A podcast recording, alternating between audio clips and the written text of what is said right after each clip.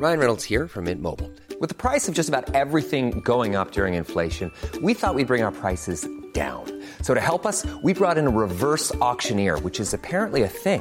Mint Mobile unlimited premium wireless. Ready to get 30, 30, bit to get 30, bit to get 20, 20, 20, bit to get 20, 20, bit to get 15, 15, 15, 15 just 15 bucks a month. So, Give it a try at mintmobile.com slash switch.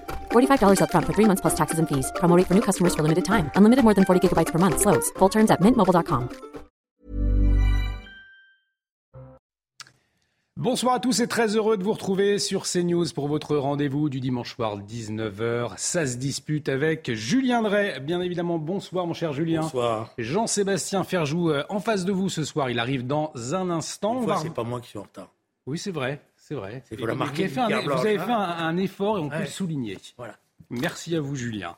Euh, on va revenir sur ces 24 heures qui ont fait trembler la Russie euh, dans un instant, mais avant, le rappel des titres avec vous, Michael Dos Santos.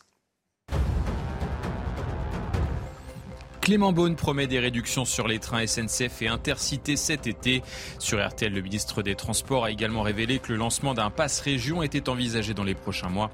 Un billet unique pas cher couvrant les trajets du quotidien comme les TER ou les Intercités. La communauté LGBTQ brave l'interdit en Turquie. Ce dimanche, une centaine de manifestants ont défilé avec des drapeaux arc-en-ciel à Istanbul, malgré la décision du gouverneur de la ville. Lors des dernières élections présidentielles, le camp du président Recep Tayyip Erdogan avait tenu une campagne homophobe et virulente. Et puis en MotoGP, l'Italien Francesco Bagnaia remporte le Grand Prix des Pays-Bas. Actuel leader, le, le champion du monde en titre décroche ainsi son quatrième succès de la saison en seulement huit courses. De leur côté, les Français Fabio Quartararo et Johan Zarco ont chuté en même temps après un accrochage dès le troisième tour. Merci Mickaël euh, pour euh, ces dernières informations. Mickaël Dos Santos qu'on va retrouver à 19h30. Je vous propose donc de démarrer avec cette journée à rebondissement hier en Russie et le coup de pression hein, du chef de la milice paramilitaire Wagner. Le monde entier avait les yeux rivés sur cette rébellion alors que tout le monde s'interrogeait de savoir si Evgeny Prigogine allait prendre Moscou pour renverser le commandement militaire russe. Eh bien, volte-face en début de soirée, il a ordonné à ses hommes de faire demi-tour après euh, des négociations avec le président bélarusse Alexandre Loukachenko. Alors, il y a eu beaucoup de commentaires hein, depuis euh, hier soir. Et je vous propose d'écouter l'historien et, essay- et essayiste Jean-François Colossimo. Il était invité ce matin de Sonia Mabrouk. Je crois qu'on sous-estime totalement la constitution mafieuse de l'État russe. Et en fait, euh, pour euh, comprendre cette affaire, il vaut mieux se tourner vers Coppola ou Scorsese que euh, vers les livres d'histoire, n'est-ce pas? En fait, on a une constitution clanique. Il y a bien un chef, un boss, un parrain. Ce boss, ce parrain, a entrepris une expédition malheureuse en Ukraine et est complètement affaibli. Le reproche de Prigogine adressé à Poutine, à savoir que l'état-major russe a réellement bombardé son campement, se doublait du fait que la cible, c'était pas ses hommes, c'était lui.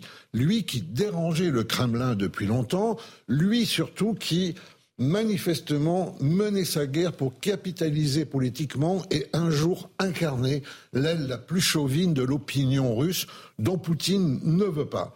Poutine a donc lâché euh, Prigogine, l'a abandonné à ses rivaux de l'état-major euh, euh, et Gerasimov. Et voilà que l'attentat ayant raté, ben on se retrouve là encore euh, dans une scène, euh, enfin dans, un scénario typique. Ben, euh, l'homme de main, le nervi, le séide, est allé demander des comptes au patron en montrant qu'il était lui aussi très fort, qu'il était même invincible et que lui aussi pouvait menacer la vie du patron. Finalement, Julien Drey, pour comprendre euh, cette crise hier, il faut davantage s'intéresser au contexte mafieux. C'est ce que nous dit Jean-François Colossimo. Est-ce que selon vous, elle est là, finalement, la, la bonne grille de lecture pour comprendre euh, le- la rébellion hier de la milice Wagner? Je pense que la réponse euh, à ce qui s'est passé hier, on ne l'a pas encore. Hmm. Parce qu'il faut attendre, dans les heures ou les jours qui viennent, les restructurations qui vont avoir lieu au sein de l'état-major comme au sein du gouvernement russe. Qui vont être les perdants? À ce stade, de- on peut spontanément se dire que le perdant, c'est Vladimir Poutine, dont l'autorité a été bafouée euh, par Prigogine et qu'il a été obligé de reculer. Mais quand on regarde bien les détails de comment les choses se sont passées, ça me semble un peu plus complexe. Hmm. Euh, vous vous rappelez qu'hier, on en avait parlé, j'avais dit souvent que les, la tactique des, de, apprise dans les états-majors russes, c'est qu'on laisse toujours l'adversaire aller jusqu'au bout de sa logique. Et qu'une fois qu'il est au bout de sa logique, à ce moment-là, on intervient. Et euh, il n'est pas impossible qu'on euh, ait laissé euh, Prigogine sortir du bois, avancer avec euh, sa, sa colonne, sans verser de sang, d'ailleurs, sans verser un petit peu, parce qu'il y a eu quand même des militaires qui ont été, des avions qui ont été abattus, pour une autre négociation. Donc c'est pour ça que moi, je me suis amusé, si vous me permettez, et je salue. euh, Et on salue Jean-Sébastien Ferjou euh, qui nous a rejoint. J'ai été Bonsoir dans cette situation à plusieurs reprises, donc je sais ce que ça veut dire. Euh, euh, je pense qu'il faut attendre de voir, Mm. parce que on peut effectivement avoir cette lecture mafieuse, etc. Mais c'est pas. J'étais en train de vous dire, je me suis amusé à relire hier soir dans la nuit tous les commentaires, les tweets et les interviews de la journée d'hi- d'hier. Alors justement, Et je peux on- vous dire que à la, fin, à l'arrivée, c'était extraordinaire. On, va y revenir justement, euh, Jean-Sébastien Ferjou, comme le soulignait Julien Drey. On a entendu tous ces commentaires, on a pu lire sur les euh, réseaux sociaux. Euh, certains d'ailleurs avec enthousiasme hein, soutenir l'hypothèse que Vladimir Poutine pouvait tomber. Il y a eu peut-être aussi un, emballement médiatique pour se poser les, bonnes questions. On a entendu cette illusion d'un Prigogine mercenaire, on le rappelle, hein, d'une organisation terroriste. Vu finalement quelque part comme un sauveur. Est-ce qu'on s'est beaucoup trompé, ou certains se sont trompés de grille de lecture pour, pour euh, analyser les événements qui ont eu lieu en Russie? Le voir comme un sauveur, euh, je pense que oui, Ouais. c'est une étrange euh, grille de lecture, même si certains opposants russes ont vu l'événement en soi comme une opportunité. Euh, Mikhail Khodorkovsky, vous savez, ce milliardaire qui a été emprisonné pendant plusieurs années par Vladimir Poutine notamment, disait de toute façon, c'est choisir entre la peste et le choléra d'une certaine manière, et n'allez pas imaginer qu'un Prigogine, le cas échéant, arrivant au pouvoir, ce qui était quand même un scénario euh, auquel on n'était pas tout à fait arrivé non plus, euh, ça serait pire probablement, ou quoi qu'il en soit, pas mieux que Poutine. En revanche, il s'est adressé aux Russes eux-mêmes en disant il y a là une fenêtre d'opportunité. Alors la fenêtre a été assez courte. Manifestement, on ne sait pas ce qui s'est passé, personne ne le sait euh, réellement. Manifestement, malgré tout, Prigogine avait des soutiens en haut lieu et vraisemblablement, ce qui s'est passé ne s'est pas passé. C'est pas ce que nous avons vu à ciel ouvert euh, sur, euh, dans les médias hier ou dans les différents canaux de réseaux sociaux. Mais manifestement, ceux qui le soutenaient, à un moment, ont tiré, lui ont tiré le tapis sous les pieds en disant non, là, pas maintenant. Mais si on regarde pour Vladimir Poutine, c'est une mauvaise nouvelle. Quoi qu'il en soit, c'est une mauvaise nouvelle. Il ne tient plus la Russie. Et donc, ça sera dans deux mois, dans trois mois, dans deux ans. Mais cet événement-là, il aura été intégré par ceux qui ont sous les yeux désormais celui qui gère la force en Russie. Ça n'est plus uniquement Vladimir Poutine. Effectivement. Est-ce qu'on a eu un, un- un emballement euh, médiatique Non, pour la- revenir sur euh, La- L'interprétation qui est donnée par Jean-Sébastien n'est pas fausse. C'est vrai que, pour, euh, y compris pour la personnalité de, de M. Poutine, tel qu'il s'est affirmé ces, ces dix dernières années, l'affront, il est là. Quoi. Et donc, euh, il y a forcément euh, une lecture qui va être faite. Maintenant, il y a, vous savez, c'est ça le problème, y compris de tous nos, nos commentateurs. Il y a une colonne vertébrale en Russie. en Russie. Elle n'a jamais disparu. Elle a eu l'intelligence de jouer la chute du système soviétique pour garder le pouvoir. Ça s'appelle le KGB. Hmm. Il porte le nom aujourd'hui de FSB. Et il a joué un rôle très trouble dans la journée d'hier. Et ça ressemble étrangement au scénario qui a permis la, la chute de Gorbatchev, l'installation d'Eltsi- d'Eltsine, dont on croyait qu'il allait être le néolibéral et dont il a porté en fait l'arrivée de Poutine par derrière. Et le FSB, moi j'ai regardé, je, voulais, je vais être honnête avec vous, je n'ai fait hier que regarder ce que disaient les plus ou moins porte-parole du FSB, etc. Et tout. Ils ont joué un rôle très très trouble. Donc c'est pas seulement Jean-Sébastien Ferjou, un contexte mafieux finalement, euh, comme on pouvait le souligner également. Et on voit une Russie où l'État est faible. Je suis d'accord avec euh, Julien Drey au sens où oui, il y a une colonne vertébrale et cette colonne vertébrale s'organise autour des services de renseignement. Mais dans ces services de renseignement, on voit que c'est le clan de Saint-Pétersbourg, Vladimir Poutine, comme Prigogine qui était euh, cuisinier à Saint-Pétersbourg, mais ça fonctionne vraiment par famille. Donc ça peut ressembler à un système mafieux, mais un système mafieux qui se serait emparé euh, des rênes euh, de l'État, là où le ministre de la Défense, que Prigogine avait en ligne de mire, par exemple Shoigu, fait plus partie manifestement du clan de Moscou. Mais euh, n'en tirons pas d'autres conclusions que celles que nous avons sous les yeux en l'état, puisque vraisemblablement il y a des luttes, des luttes de pouvoir intestines au sommet de l'État russe, que Vladimir Poutine s'en est sorti pour cette fois, avec l'aide de Loukachenko, que tout le monde a l'habitude d'appeler l'idiot du village euh, en Russie, enfin le président biélorusse, qui est en réalité probablement bien plus malin. Il faut se souvenir quand même que le dit Loukachenko, il a signé un traité d'union avec la Russie il y a quasiment 20 ans et qu'il a réussi depuis 20 ans, en jouant à l'imbécile, à ne pas le mettre en œuvre et à préserver d'une part l'indépendance de la Biélorussie et d'autre part euh, son pouvoir. Donc on voit que c'est un système qui est extrêmement complexe. Chacun joue ses intérêts. Ça n'est pas un État tel que nous le concevons au sens occidental, avec effectivement ben, un pouvoir euh, qui s'installe ou qui ne s'installe pas. Et dernier mot, la référence euh, qui était quand même étonnante hier de Vladimir Poutine à 1917. Hmm. Elle n'est pas, enfin, sur son inconscient, d'une certaine manière, elle en dit long sur le fait qu'il ne se sente plus forcément voué à être au pouvoir jusqu'en euh, 2036, comme c'était le programme. Vous l'évoquiez d'ailleurs hier, Julien. Encore que je ne savais pas s'il faisait référence à février 1917 ou à octobre 1917. Oui, mais quoi qu'il en soit, pour ceux qui l'ont vécu, ils ont tous perdu. Donc, euh, enfin, ceux qui étaient au pouvoir, en tout cas en 1917. C'était un humour, mais c'est vrai qu'il s'est. Non, non, mais dans les deux cas, ils ont fini par perdre. Je vous propose d'écouter l'écrivain Vladimir Fedorovski, euh, écrivain d'origine euh, russo-ukrainienne, et pour lui, il parle d'une sorte de mascarade. Écoutez-le. C'est une sorte de mascarade euh, évidemment, euh, Prigogine n'avait aucune chance d'aller jusqu'à Moscou. Je pense que dans cette affaire, euh, Poutine ne sort pas nécessairement affaibli. Vous comprenez, les Russes, ils s'opprouvent une sorte de soulagement.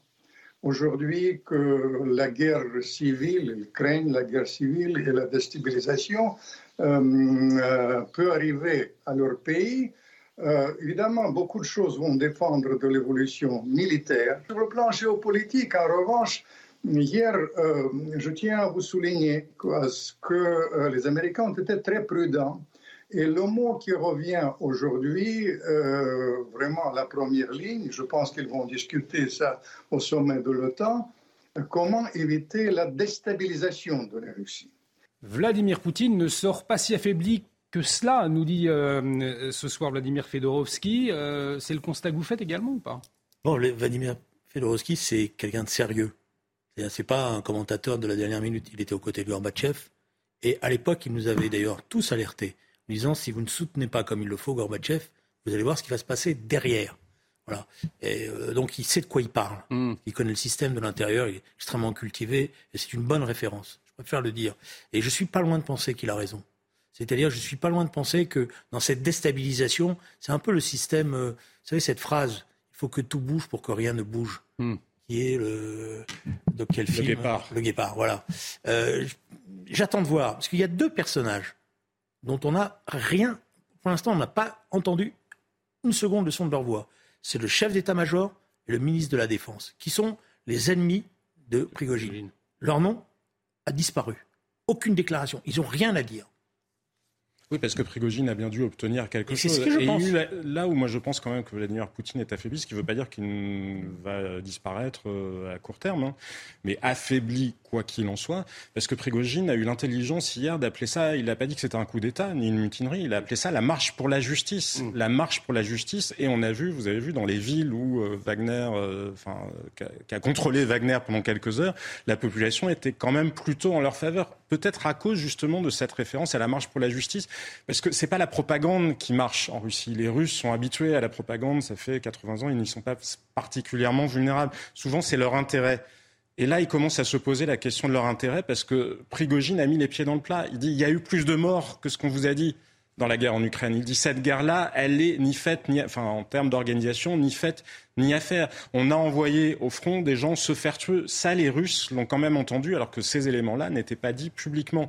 Et donc, je pense que ce que privilégie le citoyen russe euh, lambda, c'est la stabilité et éviter à tout prix de revenir au chaos vécu dans les années 90. Euh, Mais qui lui, qui lui garantira cette stabilité? Et quant aux Occidentaux, puisque oui. Euh, M. Federowski parlait aussi des Américains, oui, je pense que là, il y a dû avoir un frisson quand même qui a parcouru beaucoup de, de chancelleries occidentales en se disant, oh là là, mais que se passe-t-il si samedi soir, euh, on a un Prigogine qui est beaucoup plus dur finalement, euh, beaucoup plus nationaliste que Vladimir Poutine, aux commandes de l'arsenal nucléaire russe? Et donc, paradoxalement, c'est peut-être là où je contrebalance mon premier point, ça pourrait en quelque sorte renforcer Vladimir Poutine dans la mesure où les Américains pourraient se dire, mais comment faire pour éviter que le pouvoir lui hmm. échappe et que ce soit pire après. C'est ça. Je vous propose de découvrir en, direct euh, Emmanuel Macron qui s'est exprimé. Je pense que ce que dit Jean-Sébastien, aujourd'hui, d'un certain point de vue, hmm.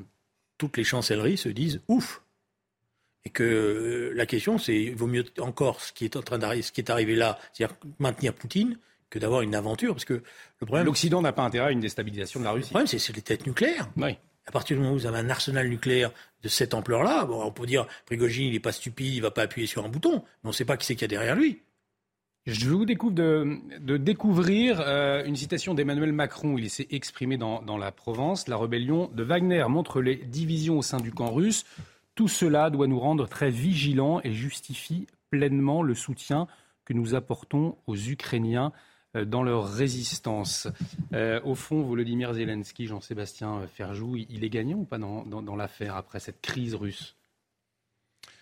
En tout cas, je pense qu'il y a un certain nombre de soldats qui sont en Russie, qui ont vu aussi ce qui se passait euh, derrière leur ligne et qui doivent se dire mais est-ce que ça a vraiment du sens de mourir quand euh, derrière on rentre euh, dans notre pays comme dans du beurre? Est-ce que ça a vraiment du sens d'être là en train de mener cette guerre-là? Et comme je vous le disais à l'instant, Prigogine, lui, a vraiment mis les pieds dans le plat en disant non, ça ne se passe ni bien, ni comme prévu, et quoi qu'il en soit, ça se fait au détriment des citoyens russes et donc en, quelque... en détruisant l'argumentaire de nous allons dénazifier l'Ukraine ou venir en secours euh, hmm. aux Ukrainiens maintenant dans la formulation d'Emmanuel Macron. On va la revoir. étrange. On va la revoir, la formulation d'Emmanuel Macron. Ça justifie le soutien à l'Ukraine comme si finalement il n'y avait pas des raisons en soi, ou affirmées par le président de la République lui-même d'ailleurs, de soutenir l'Ukraine dans sa défense face à cette invasion russe. Vous ne faites pas le lien non plus, en tout cas le lien n'est pas évident entre la rébellion de, Wagner et le, soutien euh, vigilant et plein de la France à l'Ukraine? La formulation elle est ambiguë, je suis d'accord. Euh, est-ce que les, Ukrainiens sont les gagnants de la situation À court terme, peut-être. À moyen long terme, je n'en suis pas si sûr. Parce que? Parce que deux choses. D'abord, euh, qu'on le veuille ou non, alors je sais que quand on dit ça, on est tout de suite taxé de, pro-poutinien et je ne sais quoi. L'armée russe s'est réorganisée. Voilà. Et donc la contre-offensive ne se passe pas comme il l'avait prévu. C'est-à-dire, l'idée, c'est en gros, on va enfoncer et euh, ils vont, ils vont, il va y avoir une débandade. Il n'y a pas de débandade pour l'instant. Voilà. Et c'est aussi ça qui énerve d'un certain point de vue, qui a aussi énervé Prigogine. C'est qu'on s'en est servi à Bakhmut pour faire un point de focalisation pendant qu'on réorganisait une armée qui avait été perdante et qui avait fait beaucoup de bêtises dans la phase précédente. Voilà. Euh, et puis, donc, pour les, pour les, pour les Ukrainiens, la question qui va être posée, c'est euh, là, ils ont tout mis avec l'idée qu'ils ont vendue d'ailleurs et que les États-Unis vendent à tout le monde, c'est en gros, l'armée russe, elle va voler en éclats et on va rentrer comme dans du beurre. Ça se passe pas comme ça. On va parler, c'est terrible. On va parler de Mayotte. Des centaines et des centaines de On va parler de Mayotte dans un instant, mais avant, effectivement, est-ce que vous partagez ce constat de Julien Drey que l'armée russe serait réorganisée face à la contre-offensive ukrainienne? Ben, en tout cas, je pense qu'il y a un certain nombre de signaux faibles qui montrent que c'est pas aussi facile que ce que peut-être certains euh, imaginaient. Je suis pas sûr d'ailleurs que les Ukrainiens eux-mêmes y croyaient plus que ça, mais à l'extérieur. Euh, par exemple, on s'est rendu compte que jusqu'à présent, vous savez, il y a beaucoup de développeurs, de mm. développeurs informatiques en Ukraine. Les grandes sociétés occidentales qui travaillent avec eux, euh, jusqu'à présent, les développeurs, ils continuaient à travailler, notamment parce que ça fait rentrer des devises pour le pays. Là, il y a un certain nombre de gens qui ont vu les développeurs avec lesquels ils travaillaient être enrôlés, ce qui montre qu'il y a peut-être un problème d'hommes, de ressources humaines pour les Ukrainiens. Le chef euh, d'état-major euh, ukrainien n'a pas été vu depuis euh, qu'il s'est approché mm. du front, de mémoire, il y a deux ou trois semaines. on a vu il, y a, il y a, une dizaine de jours, il y a eu aussi une frappe sur le siège des services de sécurité mm. ukrainiens à Kiev. Même chose, le dirigeant n'a pas été vu, à ma connaissance, depuis. Donc je pense que les Ukrainiens ont dû faire face à un certain nombre de coups qu'ils ont plus ou moins réussi à masquer dans leur communication, mais qui font que la contre-offensive est loin d'être une partie de plaisir. Après, il y a du pour et du contre. Il y a à la fois euh, le fait que malgré tout, psychologiquement, politiquement, avoir un, un adversaire affaibli en face, et surtout un adversaire dont il devient évident qu'il ne croit plus à sa propre guerre, ou en tout cas à la motivation de sa propre guerre. Parce que c'est quand même ce que, je vous l'ai dit plusieurs fois, ce que Prigogine a mis sur la mmh. table hier. Ça, quand même, avoir un adversaire qui n'y croit plus, c'est un avantage. Mais pour le contrebalancer, comme je vous le disais aussi juste avant, la tentation des Occidentaux de dire oh là là, vaut peut-être mieux qu'on trouve le moyen de préserver Vladimir Poutine plutôt qu'une défaite entraîne euh, une succession euh, qui nous fait euh, plus peur en cœur, amènera peut-être les Occidentaux à exercer plus de pression sur Volodymyr Zelensky pour des négociations. Mais ça, Et on suivra bien évidemment tout cela de, très près. Dans l'actualité également, cette visite de Gérald Darmanin à Mayotte. Il nous reste un, peu plus de 4 minutes pour en parler. depuis samedi, le ministre de l'Intérieur et des Outre-mer qui fait un bilan de cette fameuse opération Wambouchou. Je vous le rappelle, c'est une opération qui vise à lutter contre la délinquance et l'immigration notamment en détruisant des cases insalubres où se logent eh bien, bien souvent des migrants clandestins. On va écouter le ministre de l'Intérieur. Euh, ce qui est sûr, c'est qu'il y a eu beaucoup de recours. Il y a eu beaucoup de gens qui ont empêché euh, le préfet de, faire son travail pour lutter contre l'insalubrité demandée par les maires, demandée par euh, les Mahorais. Et moi, je regrette qu'il y ait eu beaucoup d'empêcheurs de, détruire ces logements insalubres. Maintenant, c'est fait. Les jurisprudences ont été rendues, parfois par des cours d'appel. C'est une très bonne chose. Elles font désormais jurisprudence. Et nous reprenons ces, ces destructions. 1250, grosso modo, bangas détruits d'ici la fin de l'année. Et puis une accélération, en effet, puisque nous avons euh, augmenté d'une vingtaine euh, d'agents les personnes qui sont à la préfecture euh, de Mayotte, ce qui est très important pour la préfecture de, Mayotte. Et donc nous allons effectivement accélérer ces, destructions. On l'entendait, Julien Drey, Gérald Darmanin, qui regrette le retard pris en raison des, recours juridiques. Cette opération Wambouchou, est-ce qu'elle a été mal ficelée dès le départ selon vous, justement laissant euh, la, place à ces recours et, une opération aujourd'hui, effectivement, en image, on voit des, cases qui sont euh, détruites, mais au fond, est-ce que euh, ça a avancé? Qu'est-ce que vous avez observé? C'est tellement loin que franchement, je suis pas capable. Voilà, j'ai les échos. alors, est-ce qu'elle a été mal montée juridiquement parlant il s'attendait pas peut-être à, la décision du tribunal administratif euh, qui l'a empêché d'aller aussi vite qu'il voulait. Mm. Est-ce que ce qui, est, qui va poser question, c'est qu'est-ce qui se passe maintenant? Parce qu'il y a effectivement il y a eu destruction d'un certain nombre de constructions. Il y a un tri euh, entre guillemets, qui a été fait visiblement entre ceux qui peuvent rester et ceux qui ne peuvent pas rester. Mais euh, euh, c'est le, après qui va, qui va poser question. Il promet un, record d'expulsion. L'an dernier, 25 000 personnes ont été expulsées de Mayotte et il promet, je le cite, hein, que cette année sera plus et on va battre le record des expulsions, mais sachant que les Comores avaient déclaré fin avril maintenir le refus d'accueillir les migrants expulsés par la France. Tout cela, ça semble un peu compliqué.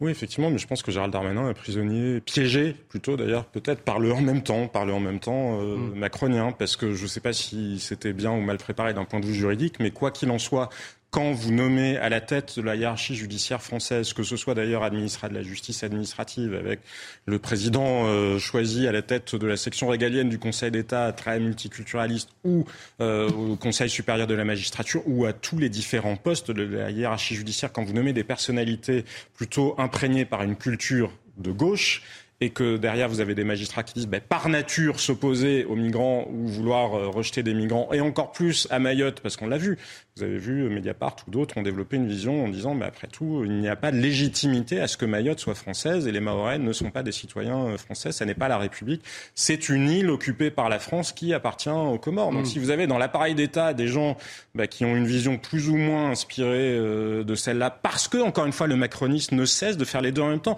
il veut du Darmanin et il veut en même temps, euh, il veut en même temps ça. Mais ça ne fonctionne pas. Et diplomatiquement, je pense que là, pour le coup, c'était vraiment mal préparé, même si ça a changé ces dernières semaines. Il semblerait quand même que maintenant Moroni reprenne ou accueille les bateaux avec lesquels, euh, donc il y a bien dû avoir des négociations qui ont eu lieu euh, accueille les migrants expulsés de Mayotte, les autres Comoriens, et qui reviennent. Et manifestement, il y a aussi, parce qu'il n'y a pas que des Comoriens, il y a aussi des réfugiés tanzaniens, un certain mmh. nombre de réfugiés qui viennent de Madagascar, du Mozambique, etc je pense qu'on n'avait pas suffisamment préparé le volet diplomatique euh, de l'opération.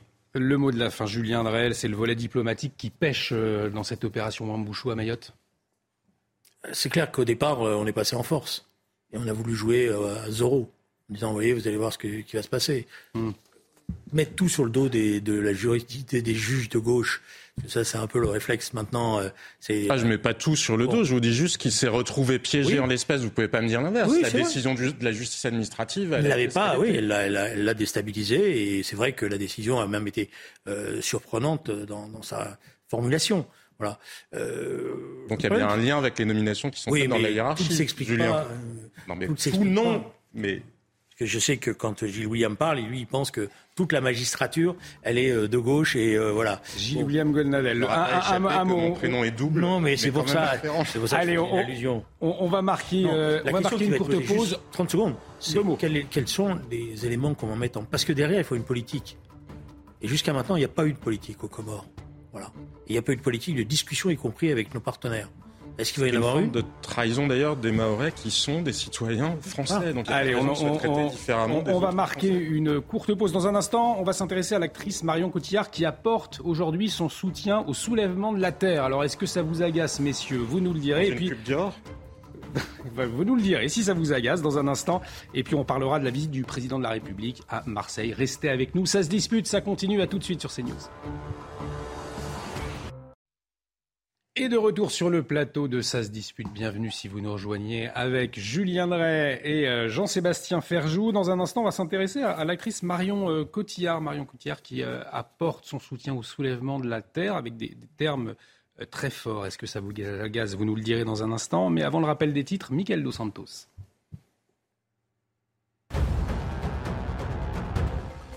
Emmanuel Macron en visite à Marseille. Dès demain et pendant trois jours, le président de la République se rend dans la cité phocéenne pour évoquer le quotidien des habitants et faire de la ville une capitale de la Méditerranée.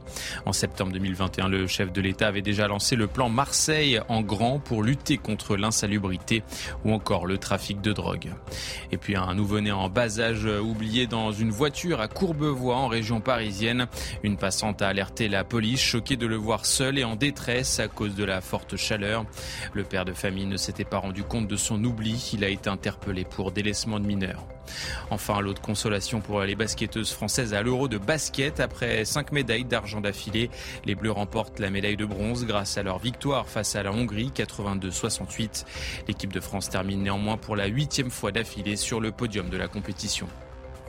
Merci Mickaël Dos Santos. Prochain point sur l'actualité, ce sera à 20h. Je vous le disais, on va parler de l'actrice Marion Elle apporte son soutien au soulèvement de la Terre dans un instant.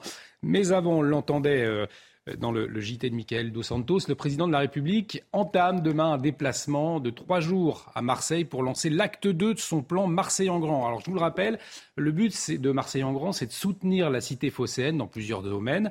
Un plan annoncé il y a deux ans. Alors euh, comme domaine, la rénovation des écoles, des transports ou encore la question de la sécurité. Emmanuel Macron euh, qui doit faire le point et donner le cap pour la suite. Les précisions, Gauthier Lebret. Emmanuel Macron se rend donc trois jours à Marseille, de lundi à mercredi, pour constater l'avancée des travaux de son plan Marseille en grand. Marseille en grand, c'est 1 milliard 200 millions d'euros investis euh, dans la ville de Marseille, donc 400 millions par euh, l'État. Alors il y a eu des tensions, hein, disons-le, entre euh, l'Élysée et la mairie de Marseille pour préparer ce déplacement, mais il y a plusieurs grands thèmes qui vont être abordés. Déjà la sécurité, évidemment, avec l'installation de plus en plus de vidéosurveillance, en grande part financée par l'État. L'État fait beaucoup, la mairie sans doute un peu moins. Ensuite, évidemment, il y a les écoles qui doivent être euh, rénovées. Il y a 174 établissements qui sont euh, prioritaires. Et là, les travaux ne vont pas forcément assez vite. Il y a ensuite le thème des transports. Marseille, c'est plus grand que Paris et pourtant, il n'y a que deux lignes de métro. Alors, il y aura euh, la création de quatre lignes de tramway. Deux autres lignes vont être prolongées. Et puis, évidemment, il y a les logements, l'insalubrité des logements à Marseille qui est une vraie problématique. Hein. Il y a 10 000 logements qui vont être rénovés d'ici euh, les 15 prochaines années. On se souvient tous ce qui s'est passé en 2018 avec l'effondrement d'un immeuble rue de Bagne qui a fait 8 euh, morts. Et enfin, il y a le thème de la santé qui sera aussi abordé par le chef de l'État puisque 169 millions d'euros vont être par exemple investis pour la réhabilitation de la Timone. Alors beaucoup de milliards, beaucoup de projets, beaucoup de promesses. On le voit, un, projet, je viendrai, porté par Emmanuel Macron. Euh, L'État, il, est au rendez-vous pour la cité phocéenne, selon vous, depuis deux ans, depuis l'annonce de ce grand plan? Si j'entends euh, les propos du maire, il traîne les pieds. C'est-à-dire qu'il y a effectivement beaucoup d'annonces, il y a beaucoup de déplacements.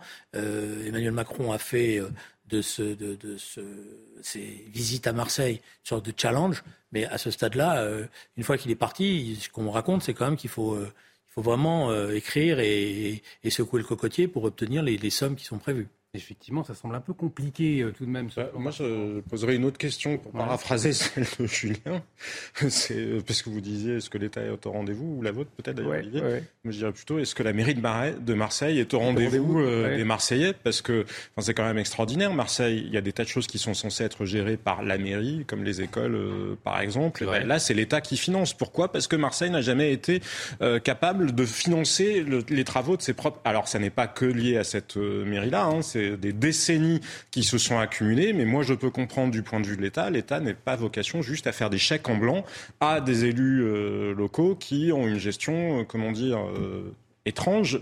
Enfin, je ne mets pas en cause là leur probité, hein, mais plus d'un point de vue politiques qui ont une gestion qui est quand même désastreuse et on le voit, il y a beaucoup de choses qui sont dues à la manière dont cette ville-là et dont la métropole également a été, a été gérée depuis des années. Donc que l'État et Emmanuel Macron incidemment euh, disent bah attendez parce que nous on veut bien vous aider mais pas à n'importe quelle condition et pas euh, mmh. voilà c'est pas jeter de l'argent euh, dans un puits sans fond non plus ça ne me paraît pas extravagant, même si je trouve que le président de la République surinvestit, c'est son droit de l'aimer, c'est vrai que c'est une ville qui est extrêmement euh, attachante, c'est pas euh, c'est pas la question, mais je pense qu'on met un peu, enfin on prend un peu les choses à l'envers, il y a un problème, c'est pas on n'a pas un problème de drogue, on a un problème d'ordre. Et ce problème-là, il n'est pas uniquement à Marseille, il est partout en France. Mais là encore, on en revient aux contradictions du, du en même temps. Et voilà dont on ne sortira jamais parce que on ne peut pas les dépasser par définition. On va en parler effectivement de la question de la sécurité, mais effectivement avant de faire des chèques, est-ce qu'il faudrait pas mieux voir la gestion de la mairie euh, s'attaquer euh, clairement à cette gestion-là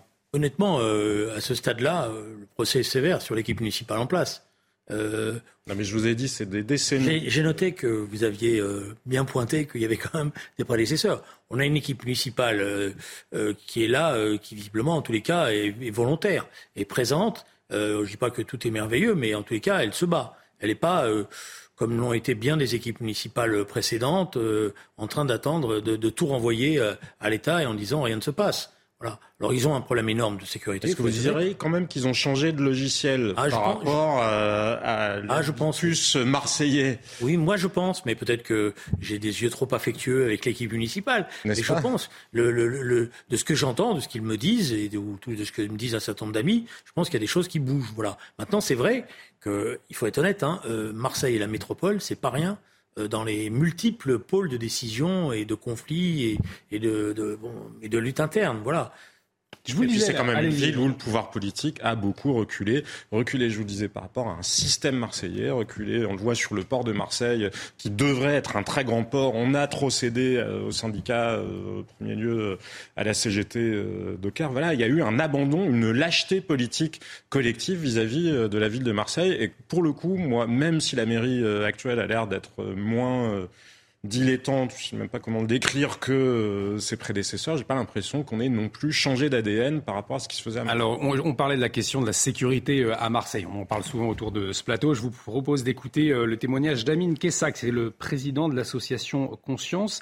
Et voyez ce qu'il pense de ce plan Marseille en grand, notamment ce qui concerne l'insécurité. Regardez. Pas une fois euh, dans le plan Marseille en grand, il est question de, mener de front cette guerre contre les trafics de stupéfiants. Pas une fois euh, il est euh, évoqué le cannabis, pas une fois il est évoqué les trafics d'armes. et donc par conséquent, on est en train de tourner autour du pot. On est en train de résoudre quelques problèmes, pas à droite, quelques problèmes à gauche, des écoles, des transports, et puis c'est ce qu'on fait.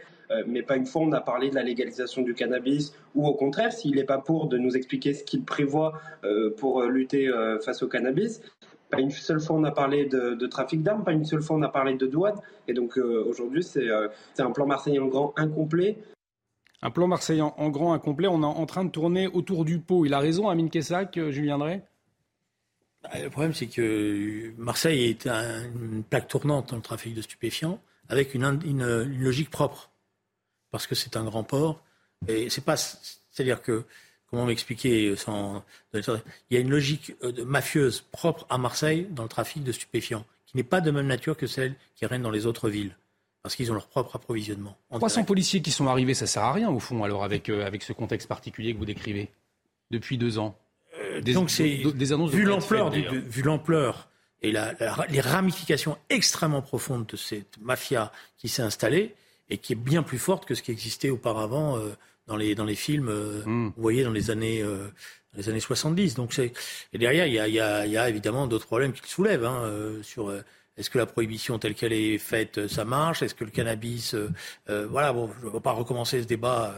Vous connaissez. Mais Jean-Sébastien Ferjou, je disais, 300 policiers déjà arrivés dans la cité phocéenne depuis deux ans. On voit que les choses n'ont pas évolué. Pire, euh, il n'y a jamais eu autant de fusillades hein, à Marseille. Du coup, est-ce que c'est davantage le nombre de policiers qu'il faut augmenter ou euh, finalement faire évoluer la façon de travailler et le, cap euh, à donner dans les trafics d'armes, de drogue? L'un n'exclut pas nécessairement l'autre, mais euh, je pense que rajouter des policiers sans avoir une vraie volonté politique, ça ne changera pas grand-chose. Et je pense que le trafic de drogue n'est pas le sujet numéro un.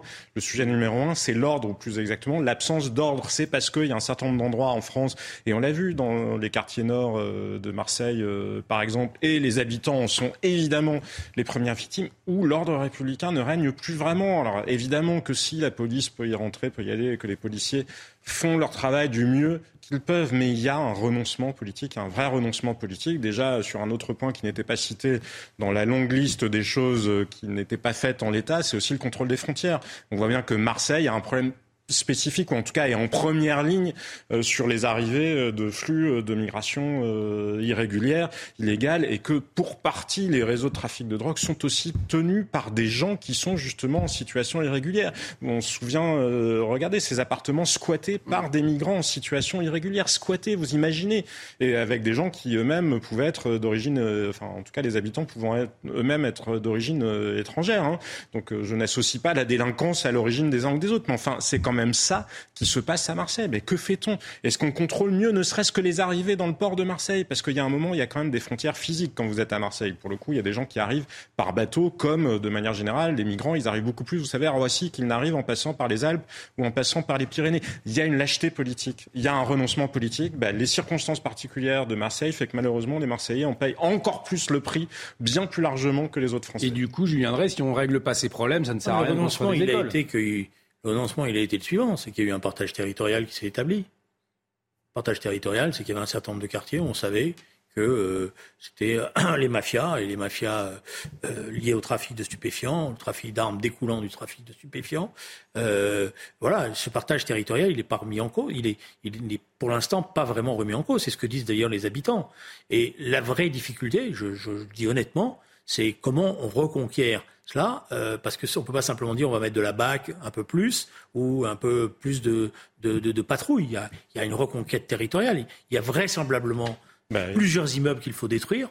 Il y a plusieurs dizaines d'immeubles qu'il faut détruire, avec la question du relogement des populations qui, elles, ne sont pas responsables de cela. Donc c'est un plan global qu'il faut faire. Si vous n'avez pas ce plan global, vous en sortez Mais pas. Mais Julien, là, vous appelez la question qui est au cœur. Pourquoi est-ce qu'on n'a pas fait la vérité? C'est parce que depuis 2005, notamment, euh, les responsables politiques français, vous voyez que ça a concerné différentes majorités de couleurs euh, politiques euh, différentes, ont peur qu'il y ait des morts.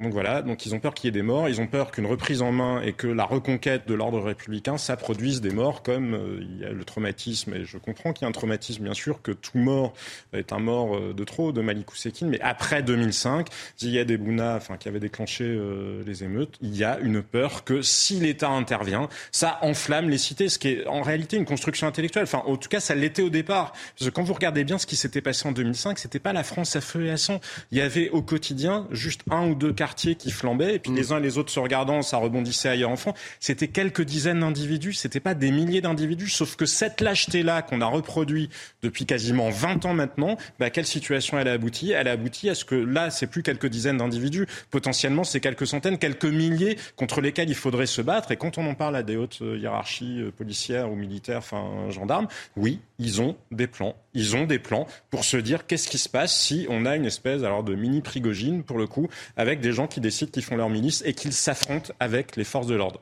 Et le problème, c'est qu'on a la lâcheté politique depuis des années et qu'on met le truc sous le tapis en espérant que ça va finir par disparaître, mais ça ne disparaît, ça ne disparaît pas, ça s'aggrave d'année en année. Avant de parler des soulèvements de la Terre, pour conclure, non mais Julien avait l'air de vouloir. Exactement, je viendrai. Voilà. On, va je suis assez d'accord pour dire qu'en 2005, on a reculé et que le tournant, il est là. C'est-à-dire qu'on a eu peur. Rappelez-vous, c'était Nicolas, qui était Nicolas Sarkozy qui était ministre de l'Intérieur. Il a eu peur parce que L'embrasement était quand même plus que quelques quartiers. J'étais à l'époque. Ah, quand on le décompose au quotidien, je vous assure. Je, vous promets que j'étais député de l'Essonne. On était euh, euh les, le préfet de l'Essonne, il était débordé. Ça, il y, avait, il y en avait partout. Quoi. Je veux dire, il y a eu tout un week-end où on n'avait plus assez de force. Euh, oui, un week-end, mais sur les trois semaines, je oui, d'accord. On a, décomposé on peut pas Xavier Roffer, Alain Bauer, je vous assure. On non, mais d'accord, mais quand on regarde vraiment, moi j'étais, il se trouve que j'étais sur le terrain. On peut pas minimiser euh, qu'il y a eu un tournant avec des fautes, y compris euh, qui ont été qui, étaient, qui été commises auparavant.